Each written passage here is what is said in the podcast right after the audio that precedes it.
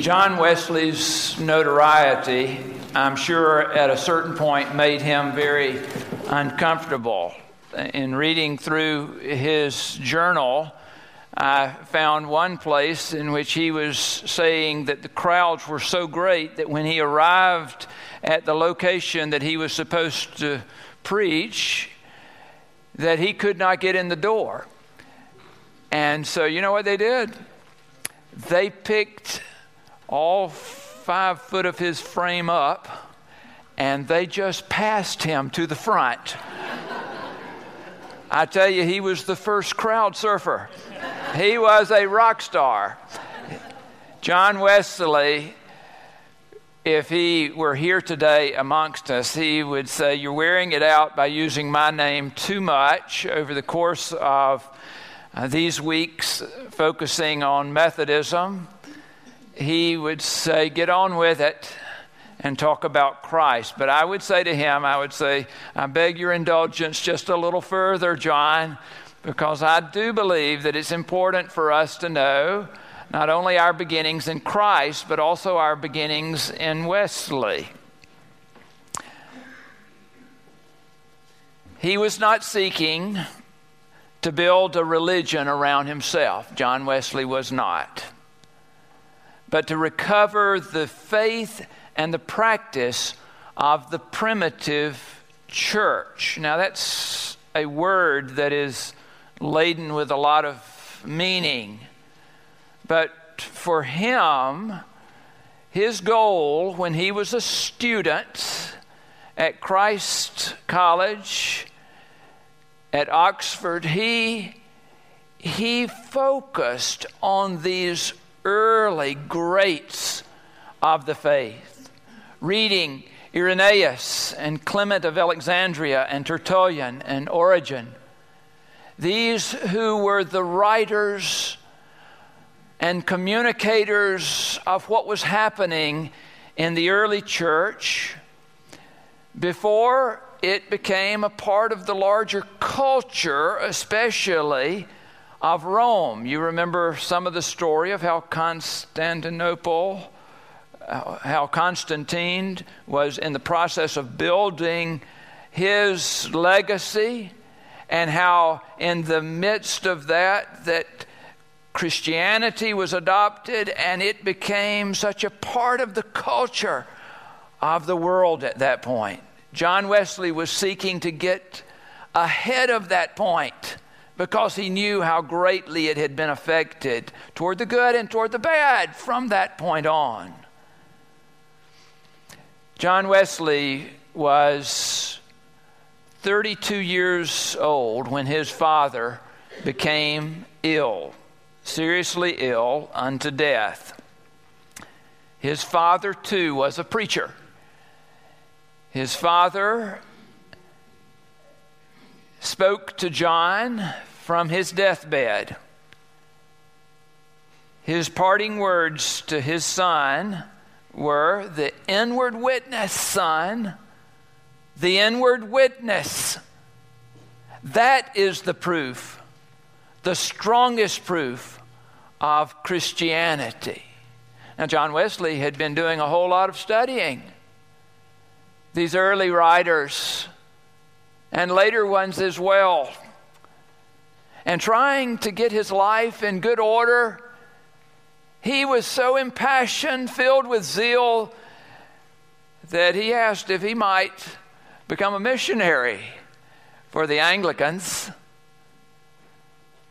And so you know that he came across on a ship named the Simmonds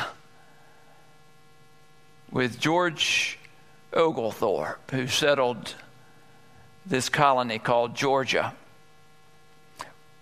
It was a terrible journey. For one thing, it took nearly four months. Can you imagine being on a ship for nearly four months? He got on the ship in October. His father had died in April of that same year, and he got on the ship in October to come to Georgia, but he did not arrive in Georgia until February. Can you imagine that kind of a trip? On the way, they encountered terrible, terrible storms. He was very fortunate to be among Christian friends there. There were four that were a part of the Holy Club that had been meeting when he was in school. And they were there, including John's brother Charles. There was no one of them that was more shaken to the core when the seas rose higher than he ever had seen. He was so frightened that the ship itself would sink under one of these massive waves that he began to confess all, I'm sure. But what fascinated him was that this group of Christians were aboard that ship. This group of Christians from Germany who were so filled with faith. They had come with their families and they were gathered on that ship and they were headed toward these new shores as well. And, and when he saw the worst of the storm breaking down on the ship, you know what they were doing? They were worshiping. They had gathered the little ones with them. And he said in his journal, he said he was amazed at the peace and the calm of even the children that exceeded his own idea of his own faith. They arrived safe on these shores in Savannah, and he took up the role of chaplain there in that place, traveling up and down the distance between Fort Frederica and Savannah his main goal was not just ministering to the Anglicans that were here, but really reaching out to the American Indians. He was defeated in not knowing their language and not knowing their culture and not being able to say a thing, it seemed, that got through. It was in conversation with a Moravian pastor in Savannah that John opened his heart just enough to share that he wasn't sure about his own idea of Christianity. And Spangenberg heard him saying, how do you know that you're Christian? How can you be assured of your faith being real? Spangenberg responded, Have you the witness within yourself? Mysterious words. Have you the witness within yourself? Do you know Jesus Christ? Now, if I were to ask that question here today, I dare say that every soul present would say, Yes, I know Jesus Christ. I do know Jesus Christ. But I wish I could ask it the way that Spangenberg asked it to Wesley because this worked on him. Have you the witness within yourself? From that point on, John was even more troubled in spirit in fact, for a number of reasons, and I will not go into the details right now, but he decided to head back toward England in less than two years of having been here. When he, revi- when he re- arrived back on the shores, he was ready to give it all up, except for another pastor who spoke to him and said, Oh, no, you must have faith. You must preach faith until you have faith, and then because you have faith, you will preach faith. That's good logic, isn't it? John Wesley was trying to pray his way through this dark night of the soul when he came to a Moravian class meeting, a society meeting, actually, a prayer meeting at Aldersgate. Those of you who are Methodists well know that on that evening is when John Wesley's heart was strangely warmed. In fact, this is the way that he wrote about it in his journal. I felt I did trust in Christ, Christ alone for salvation. And an assurance was given me that he had taken away my sins, even mine, and saved me from the law of sin and death. Now, I'm hearing John Wesley poke and prod me and say, Preach it, brother. Because he said, This is where my heart is. Still in Christ to this day. John Wesley was driven from that moment on by this theology of the heart, having been told by his father that this was at the center of what the Christian faith was about and told by his Moravian friends that this was the center. My question is have you and I heard it properly today? Do we know Jesus Christ with our heads, but are we missing it with our hearts? Have you the witness within yourself?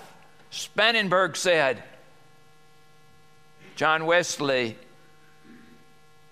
made it even a little simpler.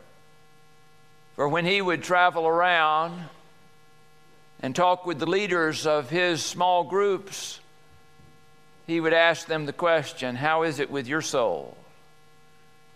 How would you be prepared to answer that one today? How is it with your soul? Do you have this sense of assurance in Christ that your soul is in good stead? John was so drawn to this epistle of John. Maybe it was because of his name connected with the title of this short letter. Maybe it was because he saw within his own heart this longing of the author to be so closely connected.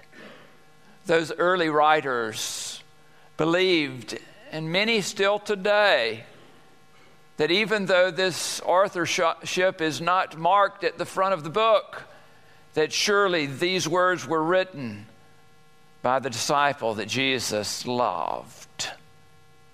Perhaps this son of Zebedee, this cousin of his, who had a heart for Jesus. Verse 19 that Ian read just a few moments ago simply says, And by this we will know, we will know that we are from the truth and will reassure our hearts before Him. And in the 24th verse, all who obey His commandments abide in Him, and He abides in them. And by this we know that He abides in us by the Spirit that He has given us. Let me ask you do you want to know? Do you, you really want to know that things are right with Christ? I think you have a right to know. And John Wesley would say, You not only have a right, you have a way to know. The Spirit gives us that witness. What a beautiful thing to think. Over in Romans there is this passage of Scripture also that lends itself to this line of thinking where the Apostle Paul shares, For you did not receive a spirit of slavery to fall back into fear, but you've received a spirit of adoption. When we cry, Abba, Father, it is that very spirit bearing witness with our spirit that we are children of God. Is this in your heart? If it is not, I encourage you, friends, this must be examined further because our hearts are sick if this is not there.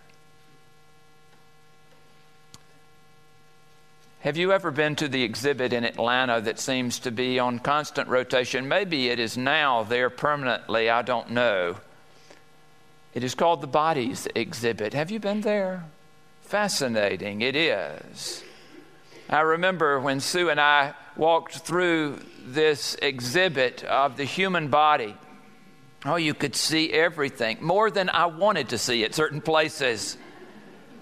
But this exhibit was fascinating because somehow they had come by way of, of these bodies that had been given to science or whatever, but these had been dissected in so many ways and put under, under uh, lights to see. You could look at all of the systems of the body. You could see the circulatory system. You could see the nervous system, all of the nerves laid out before you. You could see the digestive system, the reproductive system, the skeletal system, all of the body. You could see it in all of its detail, walking from one exhibit to the next. I'll tell you one thing that I never saw in the process of walking through that exhibit I did not see the human soul. I did not see it. I looked for it, but I did not see the human soul because it is just too intangible. There's only so much that can be said about the human soul. But for those, those who know that Christ is present within the heart, it brings a new understanding of what the body is all about and what it is for.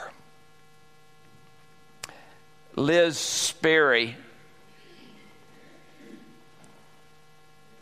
in giving her witness, said that she was raised in a home that allowed her to go to church, but that her father, particularly, was not involved in faith. And in fact, when she inquired at a young age about the afterlife, he said to her, not meaning any harm, but he said to her, he said, When we die, we're just compost, really. Can you imagine the damage done to this little girl? She said she carried that with her for so long. She said it was such a depressing thought. She said she carried this with her. Even in the midst of her participation in a Methodist congregation and people reaching out and loving her, she had this thought that just haunted her. She said one day, she said her boyfriend gave her a Bible with the words, he said, he said, I've given my life to Jesus. And she said she took the Bible. She loved the guy. But she began to read the Bible, really read the Bible. And she said, as she read through the Bible, she got stuck at a particular place in the gospel tellings of Jesus in the Garden of Gethsemane. You remember that picture in your mind, don't you? Where Jesus prays that prayer Let this cup pass from me, Nevertheless, not my will, but thine be done. You remember Jesus prayed that prayer? Can you imagine what was on his heart to lift that prayer up? She said she saw herself in Jesus at that point. She said, if Jesus can pray that kind of prayer, she said, perhaps I best pray that prayer too. And so she came to the prayer reluctantly because she said, I didn't know that I wanted to give myself up really. But she said, I prayed the prayer. Not what I want to happen. These were her words. Not what I want to happen, but what you want to happen.